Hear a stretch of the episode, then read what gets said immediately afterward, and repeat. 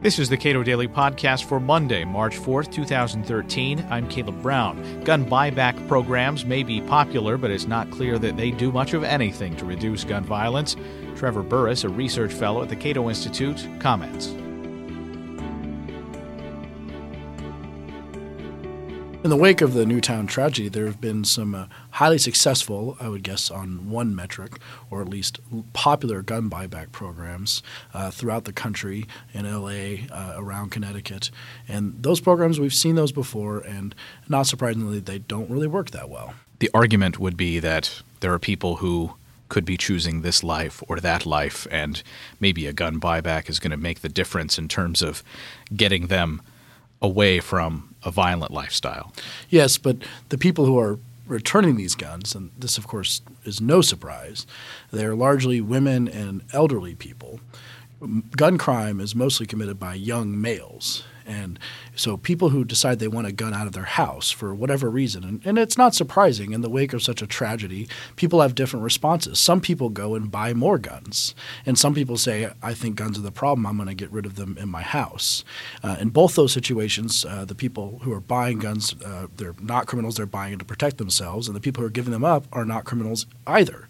So we will not see any redu- reduction in gun violence, and that has been proved in many studies from the government, uh, from the National Association Association of Sciences, and it doesn't require a study to really realize that this is not going to reduce gun violence. It's mostly symbolic and political. It seems like gun buyback programs in general, they pretty much have to be sponsored by a government at some level because you're talking about giant piles of guns. Yes, exactly. But they often get money from private donors who are interested in getting guns off the street. And this is a, you know, it's a trying to get away from confiscation because we, we won't and we can't confiscate guns in this country, and of course we shouldn't.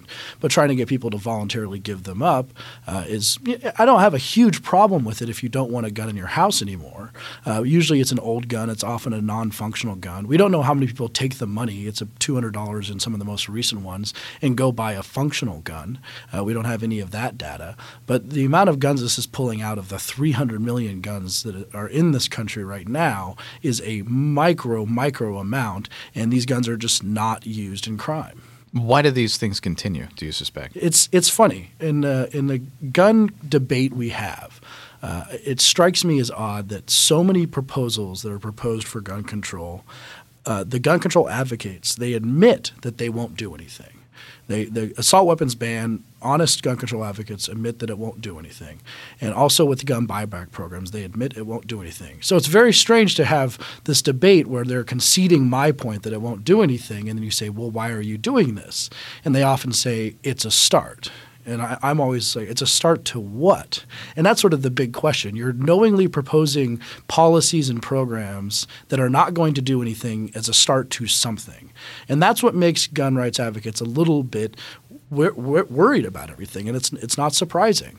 Uh, we're worried that the start is to something like prohibition. And I'm not going to accuse people of being prohibitionists if they don't come right out and say it, but I think a lot of the gun control crowd, their view of the ultimate civilized society is one in which guns are not held in private hands, and that's not my view of the ultimate civilized society. I have I can empathize with that view. I like Star Trek and like the Star Trek world where no one has any guns, but uh, it's not a civilized society to have have that uh, only guns in the government's hands. So, is it a start to that? Is that what we're moving towards? It's all you always have to ask. What is it a start towards? people are puzzling, in the Washington Post today, people are puzzling over what has caused this dramatic decline in gun violence uh, nationwide over the past uh, 20 years or so. And programs like gun buybacks, like uh, uh bans on popular firearms seem to have no impact. Yeah, exactly. And that's sort of the difficulty here because criminology statistics, trying to compare and contrast why we have had a decline in crime rate, it's always difficult. There are so many variables. Just if you had a variable between two countries where a population is on average younger, you're going to have a higher crime rate. And if it's on average older, you're going to have a lower crime rate, all things being equal. Of course, things are not always equal. And we've had many changes in the last 20 years in policing. We've had some changes in firearm policy. We also have had concealed carry laws, which are uh, throughout the country, which in many instances show a decline in crime rate. We have more private ownership of guns and houses, which stops or at least curtails some amount of invasion, home invasion, because criminals are afraid of invading a home that may have a gun.